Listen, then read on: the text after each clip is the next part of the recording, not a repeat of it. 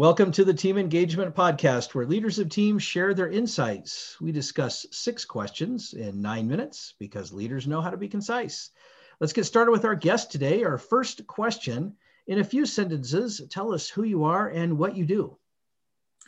Hi, my name is Sarah Patterson. Um, and what I do is I basically run the consulting firm Value Integrators. I've been doing that for about six years now.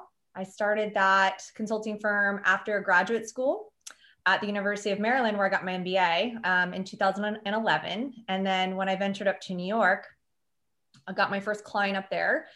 And then I ventured across to the West Coast in Los Angeles and worked with other clients when I was based out of there. Right now, we're based in Santa Clarita, which is the northern part of uh, LA County. And, uh, you know, I'm born and raised in uh, Olney, Maryland. And, um, you know, I just uh, have been all over the nation, living and working, uh, worked with uh, international clients as well. So I've had the privilege of doing that. So a lot of really good traveling traveling experiences as well as w- working as well. Yeah, you are well traveled. You're literally coast to coast. So that's fantastic. Yeah. Question number two What's the best thing about working with a team? So, the best thing about working with a team is the energy and the collaboration, the ability to have a synergy with them that uh, proves to be a positive result uh, to achieve goals. I feel as though with a team, you can go, um, you can reach uh, more uh, with, with the team. And you can also um, take on more risk. So you know you can climb a mountain um, with the team because if you fall or you get sick or something happens you have somebody to help you and then you're there to help them. So i feel like you can take on more risk as well when you have a team. That's a great perspective. I never really thought about it that way that you could take on a little bit more risk with a team but i like that perspective a lot. Yeah Question number three I hear from other leaders of teams that it can be a challenge to get team members engaged. Tell me your thoughts. Yeah, so engagement is definitely something, it's an ongoing um, activity goal. Um, there's a lot of strategy around that. So, I mean, first and foremost, you have to make sure that your team actually wants to be there, that they believe in the purpose of why they are working there. So, um, they also have to feel like they're equipped in their job. So if people don't feel like they have the skills and the talent and the aptitude and are appreciated and valued in that role, uh, they're not going to be as engaged. Um, so you really have to make sure that they're not just there for a paycheck. Um, so, you know, engagement is important. So just always tying the employees and their roles back to the company objective is is is helpful because it re-engages their heart into what they're doing there and why they're there.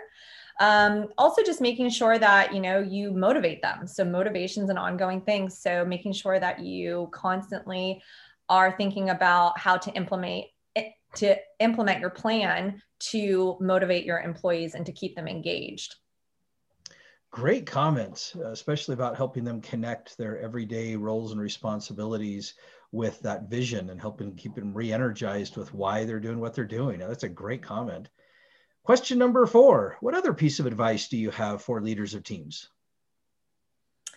So I definitely um, would advise them to think about the needs of their team from a collective standpoint, but also an individual. So understanding the dynamics and the culture of the team um, that you want to have, and then implementing uh, ways to really cultivate that um, so that you will achieve that culture in the team. And then that will allow it to live and breathe on its own without you always having to enforce it.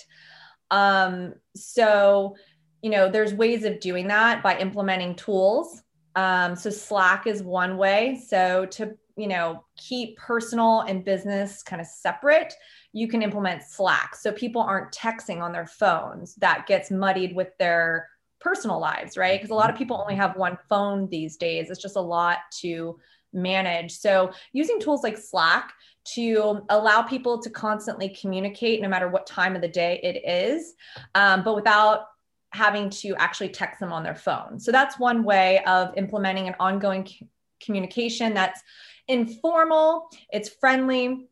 You know, you can have it based on channels um, that they are working on. So if it's biz dev, it's if if it's you know a contract, they can communicate via a channel so that the communication also is within a focus of the business as well.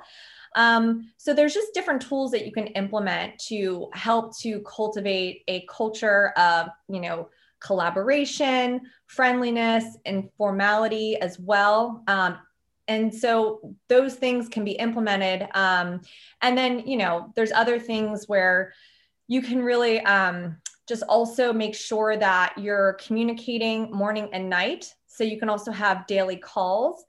Um, I would also advise to have a strategic plan. You always point your team back and to look at that once a week at least to make sure to make sure that everybody sees okay, this is our plan and this is what we should be working on and then discussing the things that should be achieved and when. So always pointing back to those goals and objectives. I think will keep a team focused and structured.